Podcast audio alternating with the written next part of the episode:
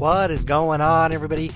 Hope you are all doing well out there. Got another podcast for you all today. Try to make this a quick one, but it might we might stretch out over that hour mark. So I try, I'll try not to dilly dally too much because I have a few listener topics, and then I also have um, I want to run down some of the NFL. I know I said I gave up the NFL, and I'll try not.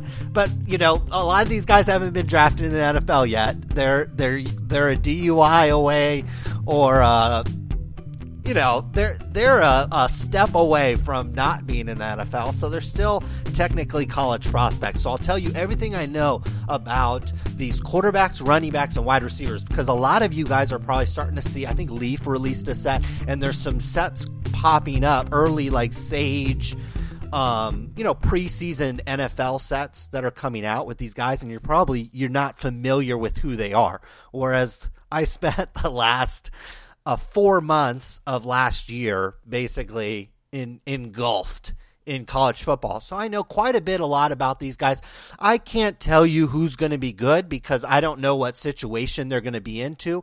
Once NFL draft happens, I'll be able to maybe more accurately give you guys that I think you know, kind of giving you my buy, sell, hold recommendation. Obviously, the NFL lot it can change rapidly. I don't know if anybody predicted that, um, you know, Carolina Panthers would be in the Super Bowl this last year. So things can change really quickly. But the thing about NFL prospects is, is if they do find themselves in a good position, especially at the wide receiver position, um, it could mean some really nice opportunities to buy or sell or, you know, do a little bit of both. So I'll try to give you my best um, estimates there. We've got Panini. I haven't seen this uh, published really anywhere other outside of some Italian news outlets. There's nobody really talking about it in the hobby, and I think a lot of people don't connect the dots from Panini America back to its parent company back in. Uh,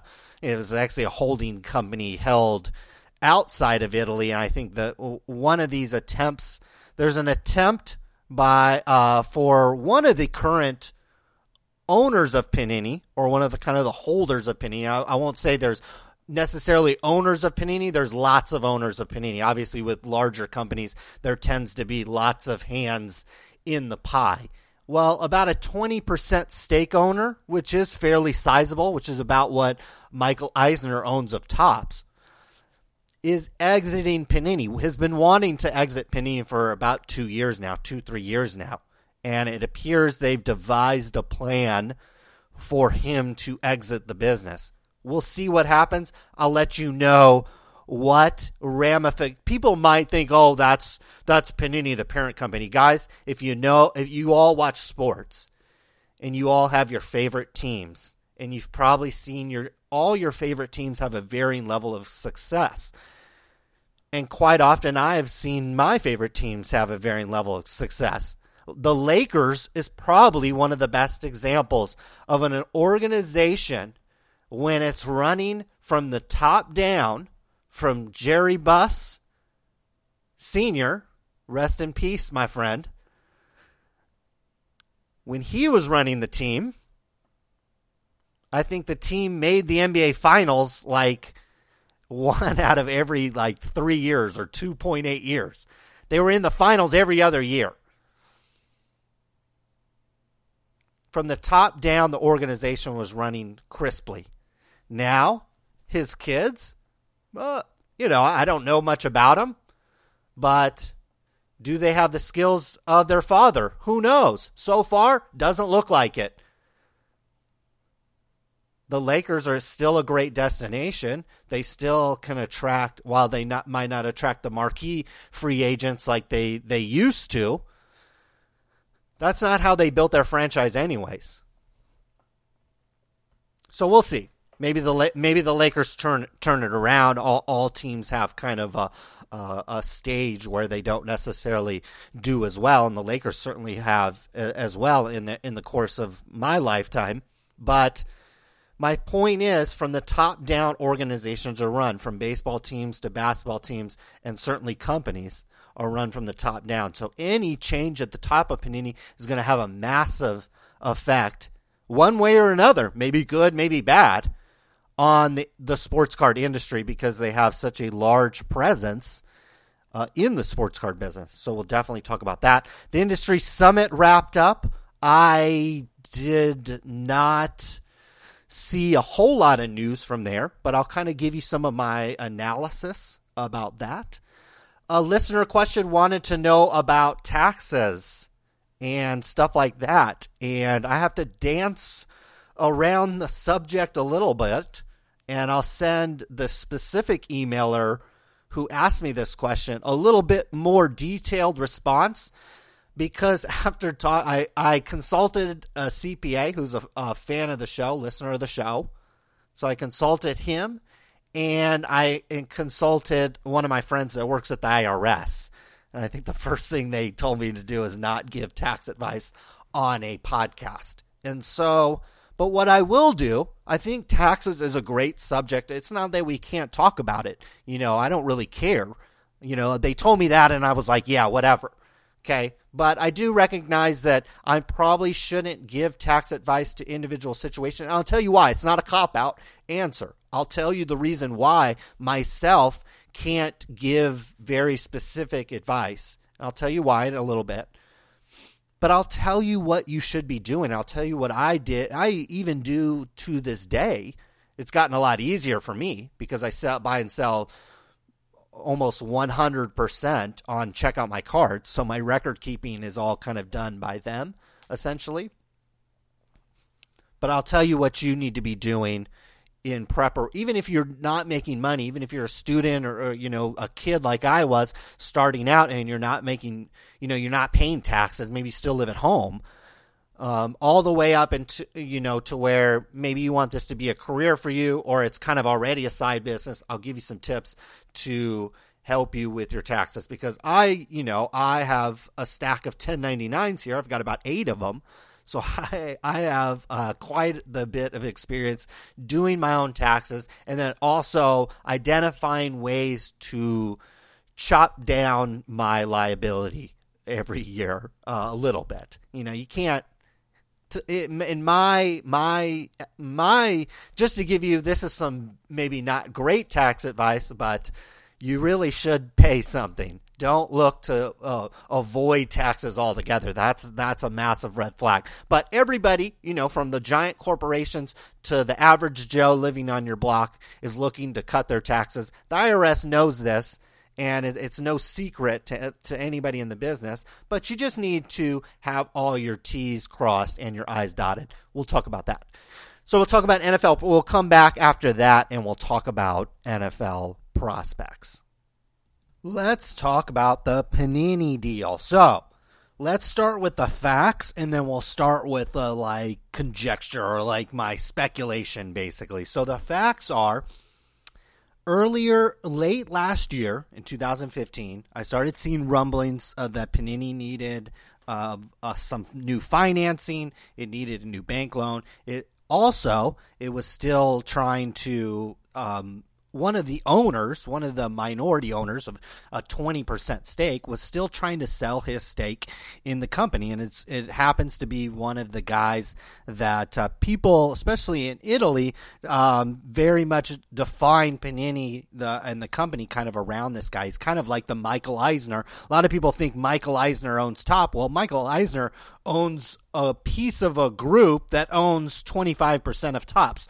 So Michael Eisner himself doesn't materially benefit. I mean, he materially benefits from Topps doing well, but it's not like he owns 80% of it or whatever. So, very similar thing happening here with Panini, but we have a, a situation where the company is essentially selling itself to a, a, new group of insiders or kind of a consolidated group of insiders, which includes two ladies which plan on changing the parent company's name from Panini SPA to Dolly SPA, D O L L Y. The valuation put on Panini was 750 million. Not exactly sure if that was in euro or if that was in dollars. So obviously there's a, a large difference or especially when you get in those kind of numbers it would it would vary. But I know that the the company was essentially valued at about 1x sales or actually even less than kind of 1x sales. So those are kind of the facts that a, a founder of Panini Group back way back in 1999 is kind of when they're referring to Panini being founded essentially by the new ownership. And he wants to leave. He wants to sell his 20% stake. I I have lots of speculation to why somebody like that would want to sell his 20% stake, and I'll get to those in a minute. We know also that Panini, Panini has put out their financial statements, which is something a private company only does when they need money. Basically, when they need a buyer, they need money. Like, why would you, like listening to this podcast, why would you just go and put your tax returns out online? You know what I mean? Like, why would you do that? Nobody would do that unless you need votes, like Donald Trump or somebody like that, or a politician will put their taxes out because they need votes. And companies, both public and private, well, public, they have to put out their, they're required to put out their financial statements. So you know, a private company, the only reason why they would put their financial statements out there is if they need money. And whenever I read a private company's financial statements, I always take it with a lot of grain of salt because likely those numbers either adjust a bunch of stuff out or they're not adjusting for a lot of stuff.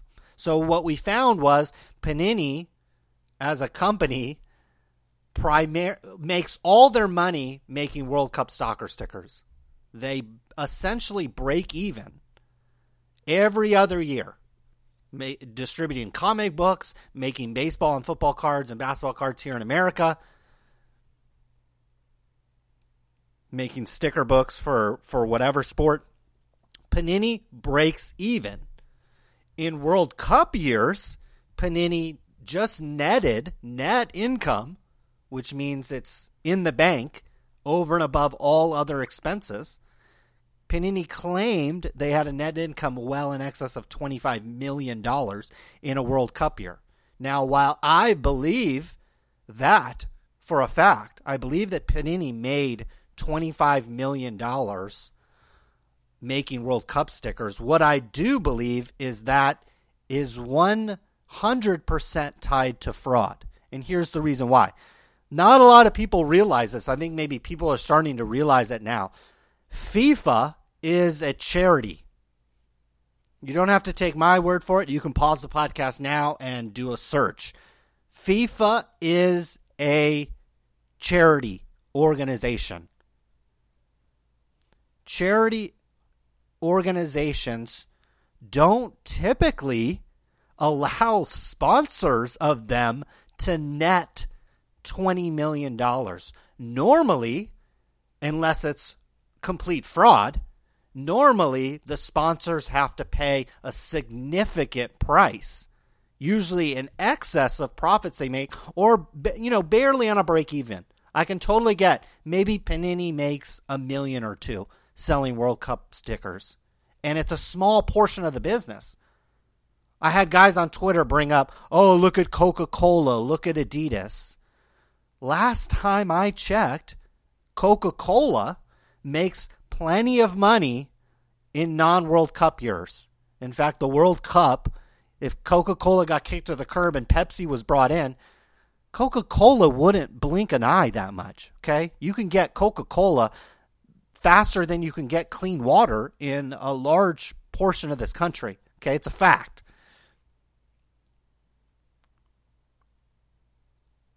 The fact is, Panini 100% of Panini's profits come from the World Cup, and that's a charity event. The World Cup benefits FIFA, which is a charity. Just like sponsors of the NFL, just like NBC and ABC and ESPN, who pay a lot of money to show the games, they're not necessarily making a lot of money on the Super Bowl. Like CBS had the Super Bowl, but if you noticed, every other ad was for a CBS show. I, I mean, I don't watch any of them, but they they ran ads to their shows the whole entire time. They could have sold all that inventory out too. They could have sold it to well, all these different companies, but that's not why CBS buys the Super Bowl. It's to sell other stuff. Just like people sponsor the World Cup to sell other stuff, have other good years. Panini sponsors the World Cup, and that's their whole business model. So you know it's fraud. You know it was it. You know as FIFA, I, am not betting that it's going to get 100% cleaned up, but I guarantee you they're not going to allow uh, companies to make 20 million dollars net income by just sponsoring a charity. Trust me, the line would be out the door from Warren Buffett to Mark Cuban to myself if all you had to do in life was sponsor a charity to make millions of dollars. Does it make any sense? Absolutely not. When it doesn't make any sense, you know there's shady stuff going on. So once all that gets cleaned up, maybe even a little bit, Panini is going to have to stand on its own two feet. So that draw that long-winded kind of discussion there leads me to why I think the insider who owns 25% of Panini is try, has been frantically tr- basically trying to leave the company for years now. Ever since kind of the FIFA stuff perked up, it seems like he's wanted to leave even more. I believe he sees the writing on the wall. And so he's trying to get out. That or he's just an old man and he wants out. He doesn't want to leave his kids or his family or he's trying to clean up his financial structure. That could be it too. Maybe Panini does have beautiful financials. Maybe the, the FIFA deal isn't a fraud and, and you can sponsor a charity and that be your entire business model. Doesn't make any sense to me. As someone that gets paid to actually analyze companies, it would be a massive red flag if I investigated a company and 100% of their net income for their entire business revolved around a charity event it would certainly raise red flags. And so I think um, that's part of the reason why Panini hasn't found any outside new investors. They're really having to go to a bank and borrow. Basically, Panini has to go to a bank hoping to have them lend them money to essentially buy themselves out because Panini needs money to then pay off the shareholder, the 20% shareholder, so he can leave with his money and then Panini can have a little bit left over to run the rest of the business. So that's what this kind of all revolves around. I think it will have uh, massive implications here in America. I think we're already seeing that. I think we are we saw a 1.5 percent price raise. We also saw Panini go to the industry summit without a lot of the bells and whistles and uh, you know 10 deep of employees. I know it was in Hawaii. Some of that might have already been planned, but I believe Panini's uh, one of Panini's head honchos, as I've been reminded this week by multiple people, was on record of stating, "Oh, the industry summits this this big event for us. We're going to reinvest it in it every year and year and year." And to me, it looked like Upper Deck was doing more for people at the industry summit, and Topps was, or at least they were all on par with each other. Whereas industry summits, just in the last four or five years that I've been covering, Panini's had quite a large presence there, maybe one of the largest. So I think you'll definitely see a pullback um, from Panini from being kind of this go, go, go, hyper growth, hyper trying to invest to maybe trying to squeeze some net income out of the American business, which is going to be very difficult. I think that that will lead to a lot of just Panini, the parent company of Panini, trying to squeeze net income out of the American business is going to change things for hobby cards because Panini America hasn't been trying to make money since it got the NBA license in 2008. Let me repeat that. Panini America has not tried to make money in America since it's gotten the license in 2008. At some point, and it might be now with a new ownership structure and an ownership change, kind of a reorganization is probably a better way to say it with a reorganization, you better believe Especially the reorganization is putting two ladies at the top, one of which is was an accountant who has a, an accountant background. You can call me sexist, but I analyze obviously the the amount of companies I analyze, the vast majority are run by men. But the ones that are run by women, I will say, tend to be tend to often be run more from a balance sheet perspective. And in some cases, that's great. In some businesses, in some uh, business models, that's great. And it's paid off for me and paid off for other shareholders. In some cases, it's not good. I don't know what the case will be here. I'm just letting you know that Panini, for the last eight years, has just been trying to capture market share. It's just like Amazon. Amazon doesn't make any money, but all Amazon's trying to do is capture a bunch of market share. So then in three, four, five, ten years, whenever they decide to, they they or when they feel like they have everybody by their throat basically they're going to start raising prices. They're already doing it now. You already see amazon raising price on prime. You see them raising price on the minimum you know minimum order for free shipping and et cetera, et etc but that that's that's their plan, and I think that's actually Panini's plan too. So their plan was to come over here, get all the licenses. And by the way, they did pay people at the NFLPA. You guys wonder how they get these licenses. Topps and Upper Deck were just making basketball cards, and they were by far the the industry leaders back in 2008. And then all of a sudden, Panini got an exclusive to the NBA. You guys wonder how that happened? It's exactly how the FIFA deal went down. It's exactly how the FIFA deals go down. One of these lower end guys, it's not the commissioner, it's not Commissioner Stern or Commissioner Silver or Commissioner Goodell. Those guys, as we know, make plenty of money. And they don't deal with these little licensee guys. It's not where the money is. The t- they probably deal with the TV executives. That's probably who a lot of their time is wrapped up around because that's where all the money is right now in the NFL and in these leagues. But some of these lower guys that don't make $30 million a year, if they wake up one day and $10,000, $15,000, whatever it takes, is, is all of a sudden in their account, then you wonder why Panini was able to get an exclusive basketball card deal without any product. They had no product, they had no distribution, they had no brand loyalty, and there were two competitors in the market already doing it much better than them, and the NBA went with Panini. Why do you think they did that? It's because Panini dimed out the guy that made the decision. The guy woke up with fifty thousand dollars, or I don't know. I don't want to speculate how much it cost, but the guy woke up with money in his bank account from Panini America or Panini SPA. Somebody from Panini gave those guys money, and that's why he got the license. I'm told the same thing happened with football. I'm told the same thing happened with NHL, but those guys want to be able to sleep at night.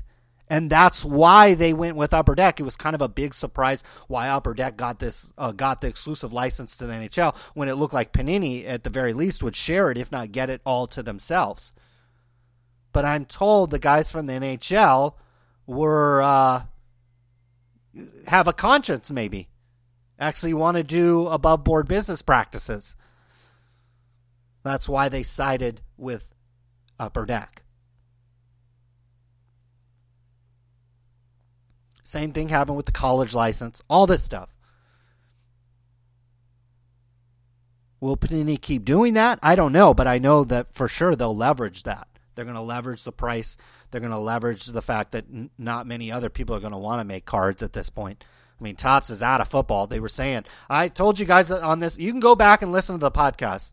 Back last year around the National, I think Top said, Oh, we'll be in the. I remember their quote was, We'll be in the football business. We'll be in the football business. They're not going to be in the football business. They're out. They're done.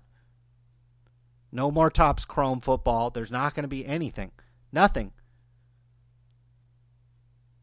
it wouldn't surprise me in a year or two. They're, they're, they don't even make digital football cards because the, the market. I mean, we have a whole show on that the digital card market is just going to decline.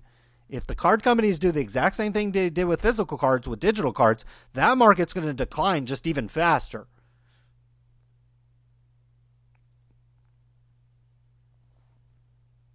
So to sum things up with the Panini buyout, Panini reorganization is probably a better way to put it. It's still in the works. My source have told me that it hinges on getting a bank loan.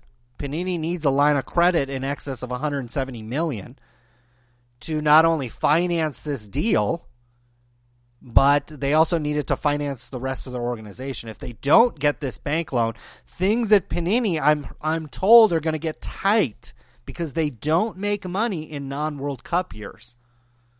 And they still have debt they need to service. They have over 300 employees worldwide, let alone here in America. And they don't make money on any of that business.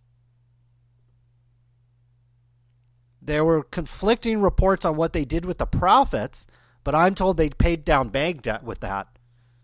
So that money's quote unquote gone, depending on how you look at it. But it's not like Panini has a bunch of cash sitting around. So if things start getting tight, if they don't have a line of credit to front distribution deals, to front maybe payments for uh, royalties, for licenses, and etc., if they don't have this money to front, things can get really tight really quickly. So we'll see what happens. But what Panini is attempting to do here is has bankrupt every other company that has has tried to do it before it. I have uh, two people, two people that I respect in this industry say they would not be shocked if one day you just woke up and Panini was gone. Panini just wiped their hands and was gone out of the American business because if they're not trying, especially if this reorg goes through and they don't make any money out of it, because if Panini's not trying to attract any new investors, or if they, they if the American business just kind of looks like this money suck, then I'm told they could easily walk away from all that stuff. It's it's not that's not out of the question. I don't know how where that is, I think anything's a possibility when you're talking about business.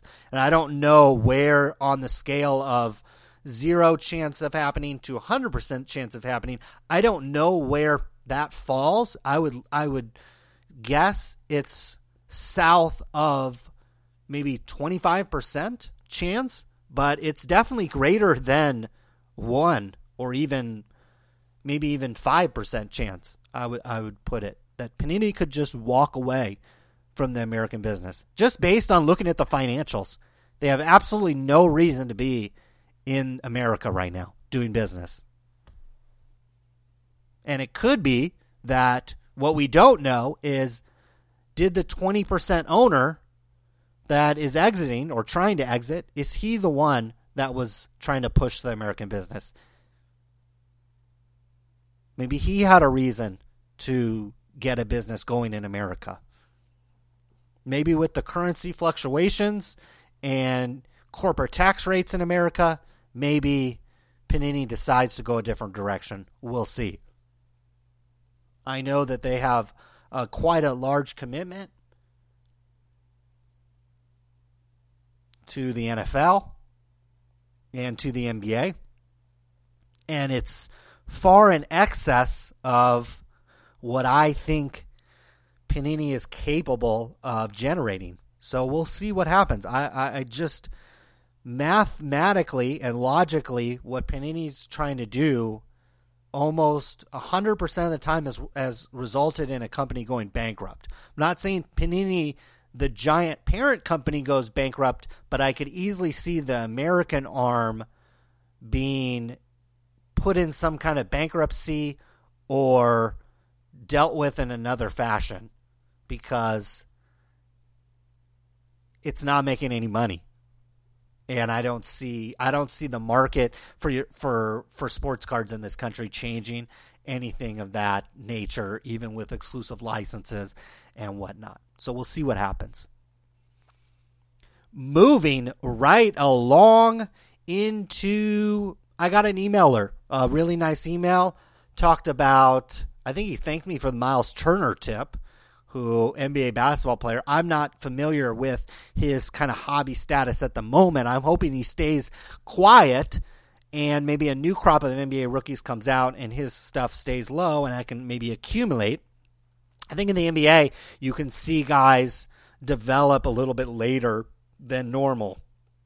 And you also, it, the sophomore slump is real. I mean, you look at like uh, Andrew Wiggins, who I thought was going to have a really good year. He's, you know, I think he's he's found the herbal medication. I think he's he's.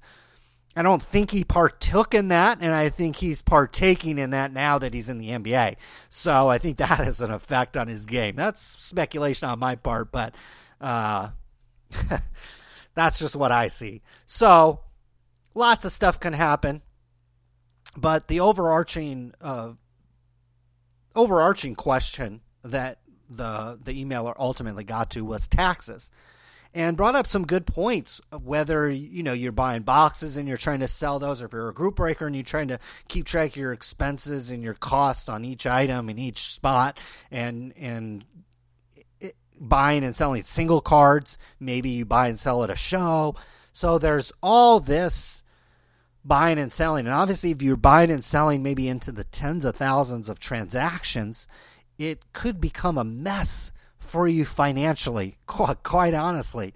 And so I think the most important thing to do is always keep record keeping at the forefront of your mind. So if you're going to get in a process of buying and selling cards and it becomes difficult to record keep, you might want to think about a different way to buy and sell cards, quite honestly because you really do need to keep really good records. I will say, um, had my friend who is also a CPA forward me a thread, which I'll try to remember to post in the show notes, where you can get a little bit more granular detail on tax situations involving different situations. I will say every situation is different. Every Uh, buy, and I'm not talking about just you as an individual. Every buy and sell decision is a different tax decision. You might have bought a card and it might have been in your collection for a while, and then you decide to sell it. Maybe you bought a card strictly for the the resale value. Maybe you bought a box of cards. Maybe you bought a case of cards, bought you know, opened some of it, kept it, sold some of it all these different scenarios occur all the time in cards and they all can realistically be taxed or be accounted for in different ways. And so for me to have a podcast, you'd almost have to have a whole series of podcasts to really want to dissect each each situation. And I'm certainly not educated myself enough in in tax laws and specifics of taxes, nor do I really want to be because I think at some point the tax structure gets cleaned up. I, I don't. I mean that might be a dream of mine, but I think at some point just like I think universal health care was kind of one of those things that people said, oh, yeah, it, was, it, made sense, but it would never happen. And then once it happened, everybody complains about it. But I think the same thing will happen to taxes. Everybody's like, oh, it will never get cleaned up. Maybe not in my lifetime. I don't know. I think it will. I think at some point a flat some somebody will put in a flat tax, which we could have a whole discussion on. Somebody might put in just a real much more simpler structure where it's kind of like a tiered flat tax. Someone might do away with taxes altogether. Might figure out another way to to support government. I don't know, but um, So that's why I don't really want to figure it out. But what I do know, if you get anything out of this tax dis- discussion, is that you need to keep very good records of it. Not necessarily because you might get audited, but certainly just in case, it would be nice. It certainly would be nice to not have to go through and backtrack. But also think about if, say, you did scale this up into a nice business. Maybe you'd like to sell. Maybe you'd be like be like Panini or Topps or some of these other companies out there that would like to maybe sell a piece of it. Maybe you have an investor approach you and say, "Hey, you got a good." Maybe it's like a family member or a friend or another collector says, "Hey, I want to get in on your business." Well, you want to put a valuation on your business, and the way you do that is by having clear records and then being able to extrapolate. Okay, I I made, you know, I had 57,000 in sales and I netted $18,000. So you'd be able to then say You know, I'd argue your business is probably worth about 100% of it's probably worth about, you know, $10,000, maybe, you know, slightly less than what Panini probably is getting 1x sales. You're probably getting 0.75, maybe 0.5 of sales. So there's lots of reasons outside of, you know, getting audited and then even paying your taxes to have really good records. What it all what I think it does most effectively is it helps you analyze your business. You're able to at some point maybe go through all your costs and all maybe your sales and you might be able to identify you're making all this profit on all these sales and maybe you have all these other sales where you're barely making anything well, a smart business person might say, well, maybe I don't need all these ones that are taking up all my time and I'm not making money on. I really just want to focus on these high margin sales. So having good records allows you to identify the sales and the process which allows you to make the most money and allows you to maybe figure out ways to scale that or do it more often so you ultimately make more money. So to kind of long winded answer about how you handle taxes is number one, each situation is different. And again, I'm not just talking about you as an individual. That is obviously different. How much income you make on the side? Is this a full time business? Do you do you pay taxes anyways? But it's also an issue of when you buy a card is what was the intention? The way i read it there was a lot has to go into the intent. So if i bought a russell wilson card with the intent to immediately flip it the minute the season started or the minute he got re-signed or the minute he whatever made it back to the super bowl then that would get taxed in a certain manner. If i bought this russell wilson card because i fell in love with them and then all of a sudden he got traded and I hated him and he got traded to the Niners or he decided to leave and he went to the 49ers and all of a sudden I hated Russell Wilson and I decided to sell it. That would get taxed at, at you could theoretically tax that at a different rate in a different manner. And it goes down and down the line. So you can see how complicated it could get, especially if you had 8,000 transactions and you were group breaking and you were ripping, flipping, and you were you know, pack, doing pack wars and you were doing all this stuff with carts, could get really complicated. And if you were selling on eBay and Facebook and, and Google and, and your own store and, and online and offline, it could get really complicated. So I urge you to figure out a way. Nobody's record keeping is perfect. Trust me. Apple reports X amount of billions of dollars and X amount of millions and units, but nobody is 1000% sure when you start scaling up, obviously in Apple's case, in, into the stratosphere, but even as you as an individual seller, you could easily sell 15, 10, 10 15,000 items a month easily. Maybe even a week if you're a big, big, big. I don't know about sports cards, but maybe you could sell a lot of other items too. Could get very complicated tax wise. So I, I encourage you to try to figure out a method and a, and a way to account for it all before it scales up too big. And always have that in your mind. Because that's normally the best way to record keep is uh, record keep in a manner that would be just as efficient and would be the most efficient way is if you were doing 10,000 times what you were doing. So I encourage you to to think about things like that. If you have any specific questions to record keeping and the process in which doing that, you can certainly, I can certainly help you more. And I think this emailer even asked for maybe some Excel sheets and things like that. And that's something I might um, try to develop and try to work on if, if the, the, if the demand and desire for those kind of things is there. The other thing I'll tell you to do is once you become a profitable business and once you have to pay taxes, you definitely want to look for ways to reinvest in your business outside of, you know you're going to have to pay taxes but what i like to do is try to reduce that amount a little bit by reinvesting in my business. The way i do it is i usually buy what i like is marketing and advertising because sometimes the return on that is not immediate and it's sometimes over a long period of time especially if you acquire somebody's email address or acquire like customer data to then market against for maybe a whole year or for certain events throughout a whole year. So i kind of like to do some marketing to spend especially towards the tail end of the year so you can kind of realize maybe get a bunch of customer data right in december and then write that off on your taxes for that last year. And then you can use that data all the following year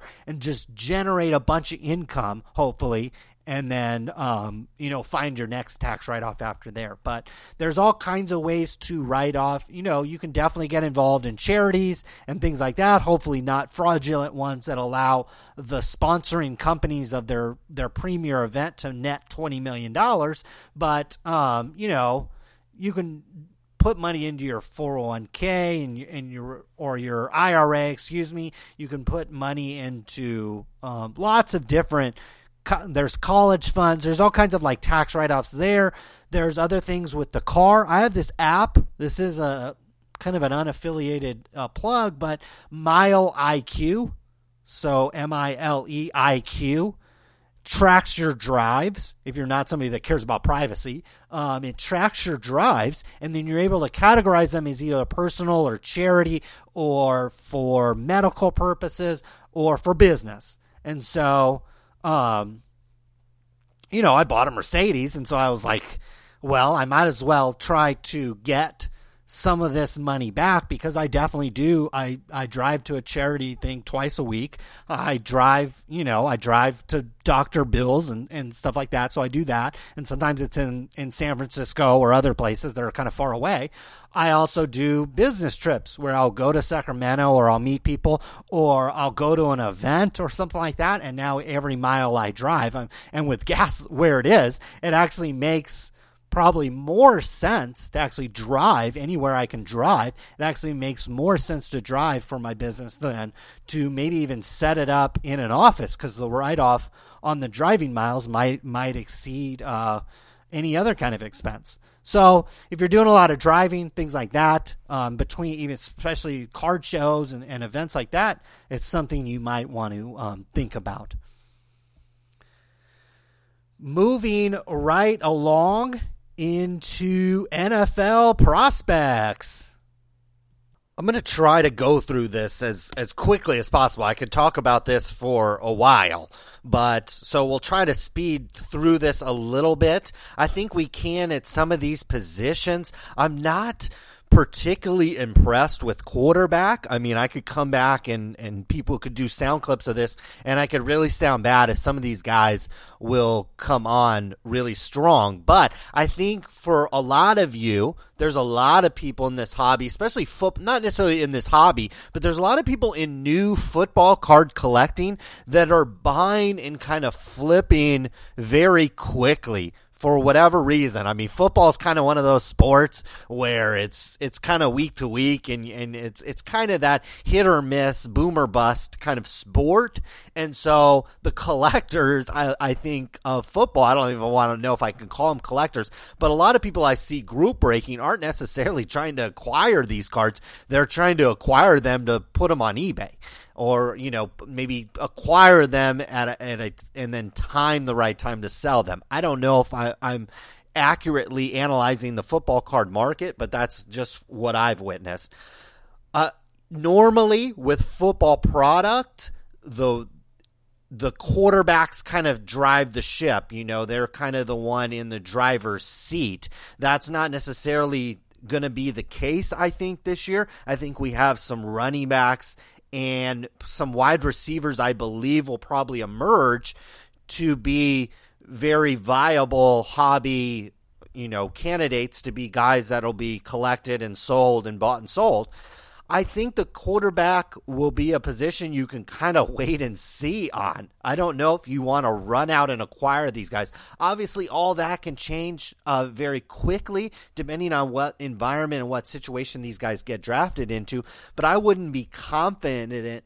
I wouldn't be confident of any of these, even if like they got drafted by Denver or you know some of these teams that are good that maybe need a quarterback I, I still don't know if I'd be super confident in any of these guys. Maybe they develop, but uh, I think you've got some projects on your hand. Carson Wentz went to North Dakota State. Can't say that I witnessed many North Dakota State games. I saw a lot of football, a lot of college football, a lot of odd schools, but I can't, I just don't. Carson Wentz must not have been on the daily fantasy radar uh, much of the season because I can't uh, say that I have a lot of exposure to him. I think you want to go on him. I mean, he's six five and he's 232, so he's a big guy and uh, has a nice arm. So we'll see uh, what situation he gets into. He certainly is somebody that could develop. I don't think going to North Dakota State there's not going to be a lot of people familiar with this guy. So a lot of this guy's demand is just going to be kind of created just by the fact that teams are rating him high and, and boards are rating him high. Jared Goff, on the other hand, is likely is either the one or two rated quarterback depending on where you look. And he went to Cal.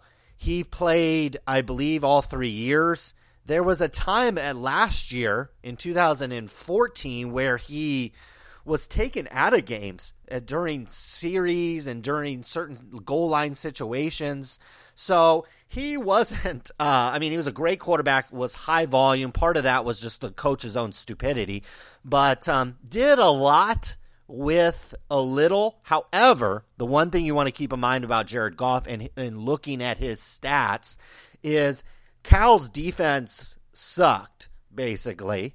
They were a little bit better in 2015, but they also play, you know, USC and Oregon and, and the big Pac 12 teams. So his stats, while they look impressive, um, keep in mind it's all out of the shotgun. It's all in a comeback, you know, kind of mode and kind of throw, throw, throw, throw, throw kind of mode. So he'll have to show that you know he's able to you know develop kind of like the last Cal quarterback that's really good is Aaron Rodgers. So he'll have to show, and I think the same questions were there about Aaron Rodgers. So he'll have to show. I'm sure he's had some mentorship and things like that.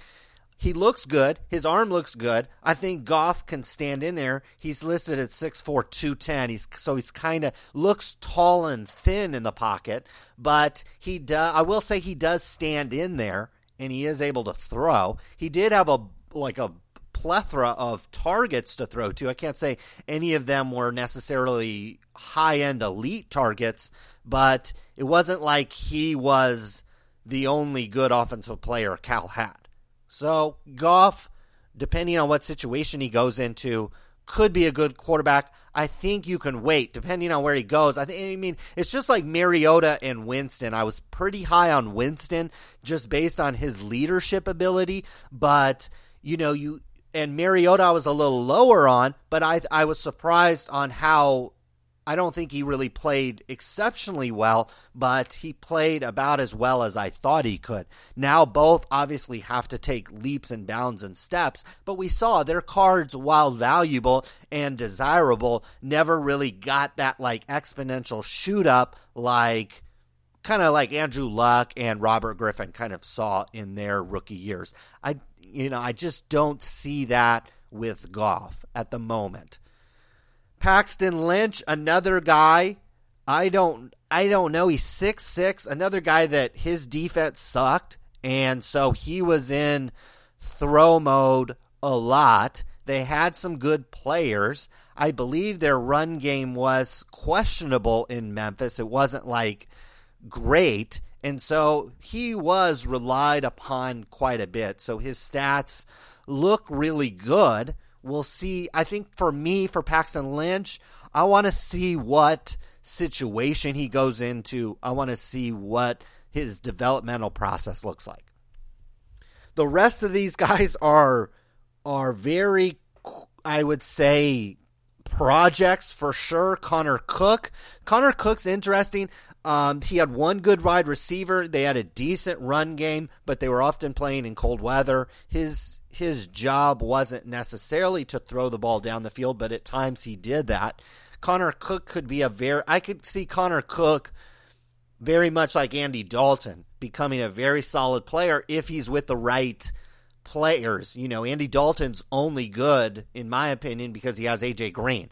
So, you know, AJ Green made uh, AJ McCarron look good. So I think Connor Cook in the right situation could be a solid player. Dak Prescott is kind of the the wild card here. He could be the next Cam Newton or could be the next, you know, not necessarily Johnny Manziel. You know, t- maybe Tim Tebow might be better. You know, somebody that comes into the league with a decent amount of notoriety, but then doesn't pan out. Um, I don't know if there'll be a lot of middle ground with Prescott. I think he's either going to be really good in the NFL or he's going to be out of the NFL rather quickly. He's listed at 6'2, 226, but I swear he looks a lot bigger than that and plays a lot bigger than that in um in a jersey for whatever reason. Prescott needs to work on it. He's kind of like maybe he probably has kind of is graded on a similar range as like Colin Kaepernick, not quite as explosive athletically and not nearly as good as arm. I think Colin I'd much rather have Colin Kaepernick than Dak Prescott right now, um, even right now. But Prescott's a guy that just athletically and leadership wise, I think he's a guy that could make an impact in the NFL. Don't necessarily have to go out and run out and buy his cards. Okay, last QB I'll cover in depth here is Christian Hackenberg. He went to Penn State. This is the enigma of the quarterback position. He's got it's it's basically like this is like Jay Cutler's son. Uh, imagine if Jay Cutler had a son. It would be Christian Hackenberg. He's 6'4", 234. He's everything you want in an NFL quarterback, but at times he just I don't know. I know that Penn State had a lot of sanctions and there was some, you know, there were a bunch of stuff going on at Penn State. But um Hackenberg flashes of brilliance and by that I mean a few plays here and there, not necessarily games. Uh, so we'll see. He's rated high. He's always everybody's always talked about him, but he's never delivered it. So we'll see if he actually wakes up and does does that in the NFL. There's several other quarterbacks. Oh, last one I want to mention because nobody's going to talk about this guy, and I'm actually going to buy a couple of his cards if he doesn't. You know, if he gets drafted by Green Bay or. San Francisco or a team that needs a quarterback, Jacoby Brissett is a guy who went to NC State. He's listed at 6'3, 231. He was a top recruit to Florida, and he had to transfer for whatever reason. I don't exactly know why. But went to NC State. They weren't that good, didn't have a lot of talent around him. This guy reminds me of like an old Donovan McNabb. When I watched him, I was like, wow. It was like watching a 33 year old Donovan McNabb who who for a lot of you might not remember seeing Donovan McNabb play. He was athletic when he was younger, but as he got older, he lost that athleticism, but he still could move around in the pocket fairly effectively. And I see that with Brissett. He's not fairly swift on his feet. He was not going to blow anybody away at the combine or anything like that, but he can move around in the pocket. He has that pocket awareness that I really think you need in the NFL. So Brissett is going to be a mid to late round guy, but depending on where he goes and if he has car, I hope he has cards because he's a guy that is going to be low priced. So you know, a dollar. You know, you might be able to get his cards for under five dollars, maybe an autograph card for five or six dollars, and could at one point be be a twenty dollar card at some, at some point because he he's a good player. I think. Last, no, that's it for quarterbacks. We're going to move on to running backs quickly. We're going to do a time check. Okay, so quickly we'll run through running backs, even though this is where uh, this is where all your money is going to be made. I think this year, Ezekiel Elliott is the best looking running back prospect I've seen in a long time. He was by far the most consistent running back, I think, last year and played against tough teams, tough games. Ohio State's passing was not good last year. They're, they ran through three different quarterbacks, I think, two or three different quarterbacks, and none of them really had that much success. And so, but Elliott was like the guy. He basically kept Ohio State in the championship chase pretty much the whole year.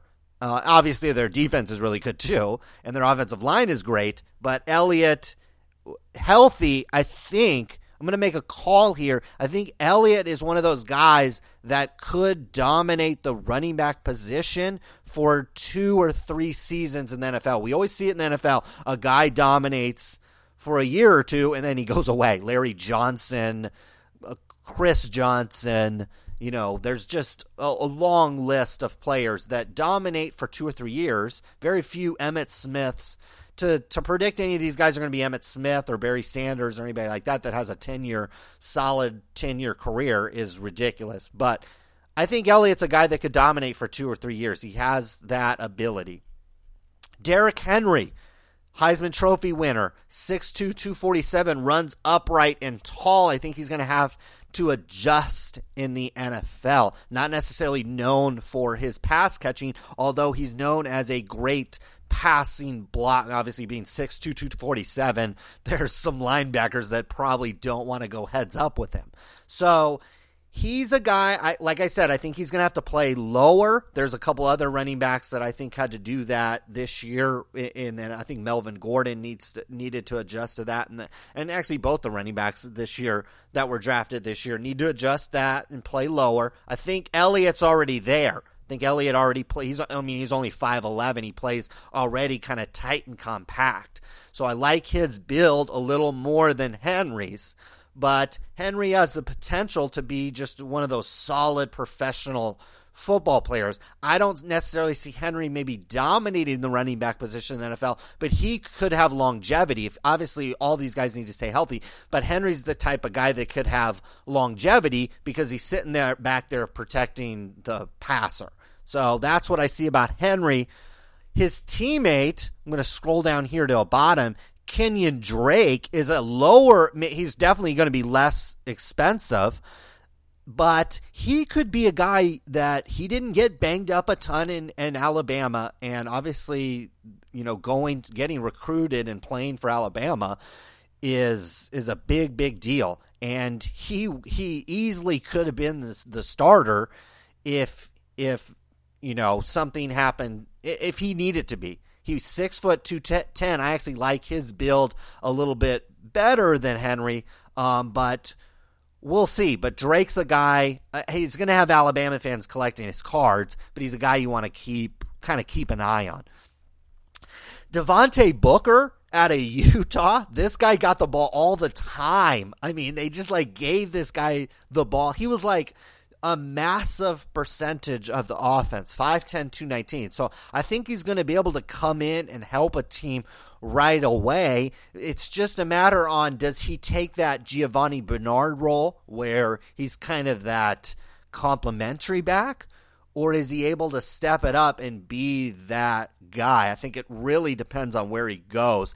If Devontae Booker goes to New England, if Devontae Booker goes to, I'm not that good at NFL analyzing NFL right now, but kind of those dink and dunk teams, I could see Devontae Booker being very successful. If it's kind of like run through the A gap kind of team, I, I still think Booker would be good, but I think in the NFL, I think his body type and his skill set uh, would be really nice for like those dink and dunk teams, kind of like the New England Patriots kind of style offense. So we'll see where he ends up, but I like him.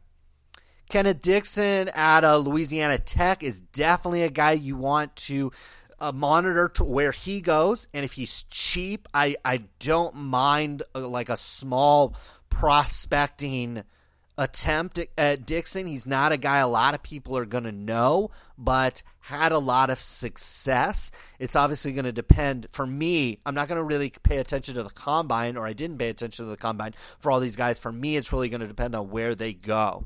CJ Prosise, this is a guy Notre Dame uh, for me right now, I don't know his card values, but I know the card demand is going to be high out of Notre Dame. If you're a, a, flipper and you're one of those guys that don't really look back and, and maybe have a little regret, Prosise is a guy I think if you want to return some money right away, I think you can get it out of him. The only reason why I say that is he only had like two thirds of a good year in college football. He he had a thousand yards rushing this year on six point six yards a carry. That's no joke against you know Notre Dame. Notre Dame plays good teams. And he had 11 touchdowns. He was hampered by injuries. The year before, he was really just kind of a special teams guy and he was a receiver. So he's a guy I'm not sure where he's going to fit in the NFL. He's certainly a high upside guy, but I think depending on where he goes, if he goes to a high profile team and then being from Notre Dame, I think a lot of people are going to pay money for his cards. But a guy like CJ Prosise doesn't have a lot of experience playing in college. I just don't necessarily see him coming to the NFL and all of a sudden blowing up. Um, he certainly could do that in year two or year three, but his cards are going to go down in in the process of that. So that's what I'm saying. You could believe in CJ Prosise, but I think there might be a better time to buy. So um, accumulating early on might not be a good idea. Alex Collins from Arkansas, I put him in a mold of if he's cheap, he's a guy you can take a look at. Paul Perkins was inconsistent a little bit. He's 5'10, only 208. I know I know what it's like to walk around almost at that weight, and um, I, I'm not feeling Paul Perkins for whatever reason. We'll see what for me it's situational for Paul Perkins. DJ Foster down here at Arizona State, he's a mid-round pick. He was another one of those guys that was he was like a receiver and a running back. His role got cut into this year because Arizona State had another guy that's actually really good that'll probably be a top maybe one or two round pick if he stays healthy next year. Uh, Foster's a project, but could be an interesting guy. Jordan Howard, very similar to CJ Prosise, had like a good year and he, you know, he was behind Tevin Coleman for one season, so he, you know, his stats were cut into. But he had a good year this year, and we'll see. He's 5'11", 230, so he's he's a big, a big kind of short back. There's several other guys on here. Boy, there's a lot of running backs you could really take speculative shots on. I think Tyler Ervin is a guy. He was like a 30 carry guy. Um, and so he definitely could take the take the like the bulk of like a team's carries if he had to. I think Wendell Smallwood, and he's definitely a small, shifty guy, but he's a guy that has explosive talent. Um, boy, there there really is. I could go on and on and on and on and on here. There's a decent amount of running backs that I think I'll save comment on to see where they go. We'll see what situation they go to, and then I'll be able to like expand a little further. Lastly, we'll do a time check here. Okay, lastly, I'll try to make this in about five minutes, ten minutes. Is we'll go over the wide receivers. Number one for me is Laquan Treadwell. I'm actually on getting I'm running down my data here on Walter Football, and the funny thing is, is I had I was looking at his website a couple days ago, and he had Michael Thomas number one from Ohio State. So he must have, there must be some combine adjustment here because before the combine, I'll be on 100% honest with you, Michael Thomas was the number one guy on Walter football. And I totally disagreed with that because Michael Thomas at Ohio State, while he might end up being a good player, had plenty of opportunity to to consistently deliver at Ohio State against bad teams. Ohio State played some cupcake teams and almost lost to some of them. So, and it wasn't like they weren't trying to throw the ball, and Michael Thomas just wasn't anywhere to be found. You know what I mean? I mean, the backup quarterback, Braxton Miller, was looking better than Michael Thomas. So, Michael Thomas is a guy I would sell. I would sell high. Not that he's not going to be a good player, but I just didn't see it in college. I didn't see any of the consistency. I didn't see any of the huge games out of him for whatever reason. I mean, he's 6'2, 212, so he could develop, but he just wasn't there for me in college. The guy that was is Laquan Treadwell. He's a guy that, for me, could step up in big games. He stepped up after he got hurt. This is a guy, Laquan Treadwell, if he goes to a good team and people aren't paying good money for his cards, I could see coming in and being the best wide receiver of the rookie class. Will Fuller out of Notre Dame, little undersized, six foot 186. whoo, that's light. Um, but is a good player. Uh, again, from Notre Dame, so similar to CJ Prosise. Um, I, I, I don't know. I honestly don't know how well Will Fuller will um, will project to the NFL. So, but I will say he's going to have a lot of attention on him if he gets drafted by a New England or a Green Bay or a New York Giants. I think he could be a sell high candidate because these six foot, 186 wide receivers don't typically jump out uh, on the board and, and, light the hobby on fire.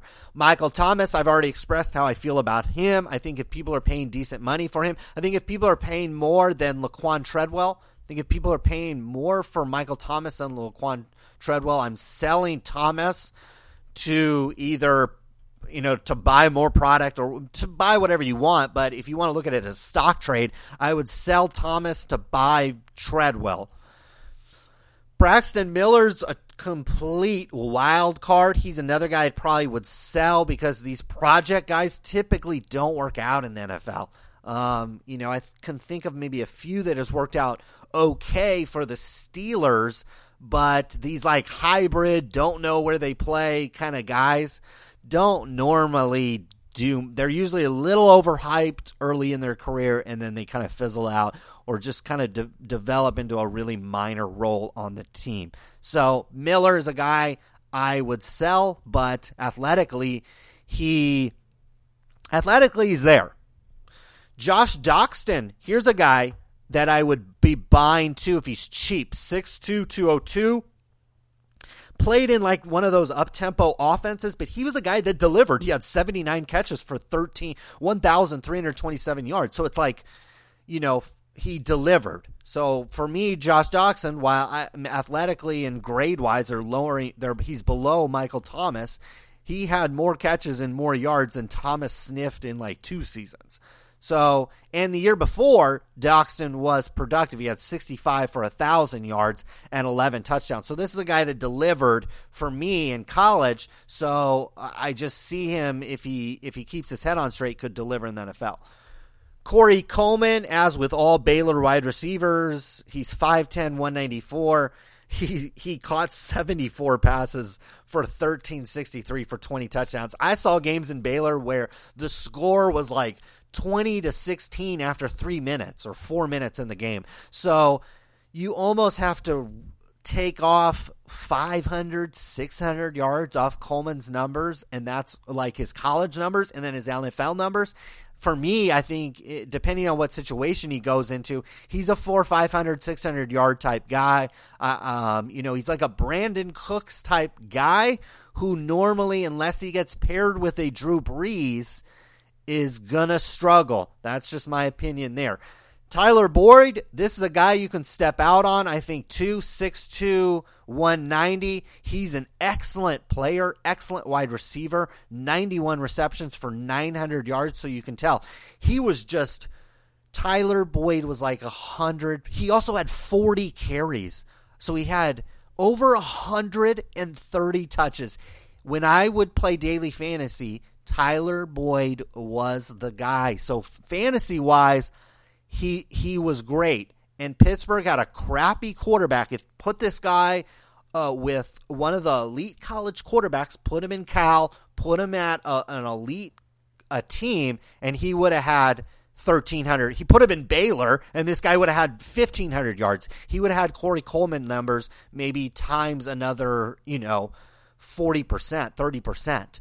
Tyler Boyd's an excellent, excellent player. I don't know how he'll grade out to the NFL, but this is a solid player that I would look to accumulate if people are just dumping him off for nothing. Pharoh Cooper, the same way. I've, he's uh, he's not as big as Boyd, so I'm not He's 5'11", 208, but Cooper's a, Cooper reminds me of Mohamed Sanu, a smaller Mohamed Sanu if you're familiar with the Cincinnati Bengals. This guy only had his uh, stats aren't going to look impressive. 66 for 930 973 but he had 1100 yards the year before he had a crappy quarterback the quarterback sucked in south carolina the team sucked But much like Boyd, they basically tried to force feed Cooper the ball because he was the best player, but he was getting triple teamed. So Cooper's a guy who's stat wise and film wise might not look that great, but I guarantee you he's getting double or triple teamed because he was like the best player on the whole team. Sterling Shepard, another guy from Oklahoma. Sometimes these Oklahoma guys get overlooked too because they they run some. They ran it. They actually ran it a little bit less this year, and they actually threw it. In my opinion, a they aired it out a little bit more in Oklahoma, so his stats ticked up. Aaron Burbridge, another kind of guy, uh, a solid guy, another guy that was probably getting double teamed probably quite a bit. I like Burnbridge depending on where he goes. Rest of these guys, I'm going to see if I can make a call. Geronimo Allison at 6'3", 197 is a guy, a big play guy. I, I, don't. I mean, I don't see any of these guys turning into Jerry Rice, but I guess it's possible. There was one last guy down here I wanted to shout out, Cayleb Jones. This is kind of like if Jay Cutler and I don't know, like an enigma wide receiver had a baby it'd be Cayleb Jones. Every once in a while, this for some reason the whole Arizona team, I don't know if they were like partying too much or what, but they all had down years. The quarterback, the running back, everybody on Arizona had a bad year. I don't that to me is like te- something went on with the team. They were partying too much or something like that. It's usually what it is in college. Like you're basically just partying too much. And trust me, if I was a football player in Arizona, I definitely would be partying too much. He had only 55 receptions this year for 904, but the year before he had 73 for a thousand. Cayleb Jones, as if he can, you know, maybe stop partying or whatever he was doing, whatever the whole team was doing this year. If he can get on a team that's good, I think Cayleb Jones is a guy in round five through seven could produce for you. Um, Nelson Spruce, last guy. Trust me, this will be the last guy, but there will be more guys we'll talk about in the future. Nelson Spruce is a guy to keep your eye on. He's projected as a free agent, but uh, may never hear from this guy again. But he won me a ton of money in daily fantasy. He's like a he was like a ten catch guy. He had 106 catches uh, the year before last. He had 89 catches this last year, so very consistent. On Colorado, who's who did throw the ball quite a bit, but they're not necessarily known for their like high power, high throwing offense. So went through NFL prospects. Like I said, I'll have to wait. I've quit football a little bit. I haven't been on the Bengals website. Haven't been following the NFL day to day news, but I still know a lot about these prospects. I think what I'll do is I'll definitely follow the NFL draft. Like most of us, it's kind of fun to see where these guys go, but I just spent the last four months, you know, I just spent the last four months watching college football. So I kind of want to see where a lot of these guys land. And so we'll come back. I'll do likely a very specific, just a, a one off show where it's kind of like a draft, NFL draft recap where I give you my assessment now of these guys, depending on where they go, because in my opinion, that has a lot to do with it. I think it, it all depends on where some of these guys go, especially some of these guys that went to Baylor, that the Paxton Lynches of the world, the Jared Goffs of the world, that went to these kind of throw it 40, 50 times a game schools how does that how you know how does that happen you know maybe if goff goes to you know cleveland you, you know that certainly changes my perspective on what's going to happen to his career whereas if goff gets drafted to I, I don't know. Maybe he goes to New England, or maybe he goes to uh, Seattle, or goes to San Francisco. I think San Francisco could be a really intriguing place for Goff. Um, there's lots of places that that could totally change my opinion on a player. So we'll see. And I encourage you. I know this Leaf stuff is out, and if you're if you're a, a Buckeye fan or or whatever, you know, go out and get your guys. The the uh, last bit, last tidbit I'll give you is this is not um, you know, Leaf is never. In fact, I was an art. It was kind of in a. I wouldn't call it an argument. I was like in a in a discussion with one of the Leaf employees, and we, you know, we were going back and forth with each other yesterday on Twitter. So, um, Leaf has never sent me anything for free. I've never asked them for anything for free. Um, I have talked to Brian Gray on the phone at least once, I think, and I think I've talked to him in person a few times. So I, have I've talked to Leaf before, but uh, the one thing I will say about their football products, the signatures tend to not be shortened. As will you, I guarantee you. Look at the Leaf signatures. I, I know Brandin Cooks, just for example, I was buying his cards last year, early before the football season all his Panini stuff he signs at BC, but if you look at his really early Leaf stuff, he actually he he has a really nice signature, full signature.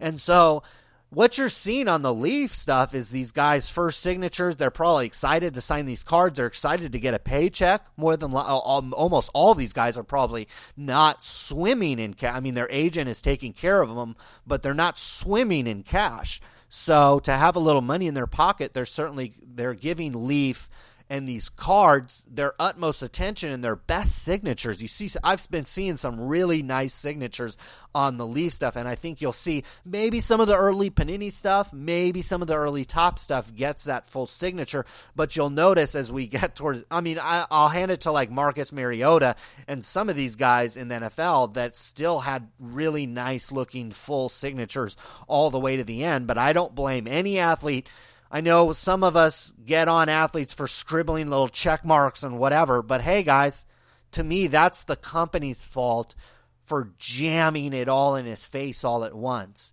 If he's giving you that half-ass signature, you need to need to communicate with the agent to say, "Hey, how can I get him to not give me that half-ass signature? Can I only, you know, do I need to uh, only present 10 of them at a time how do you know how do i need to do this to get that full signature or what do i need to pay them to sit down and give that full signature but i certainly don't blame the athlete for having 10 million other things to do and then all of a sudden having to sign 5 million stickers that panini just sent you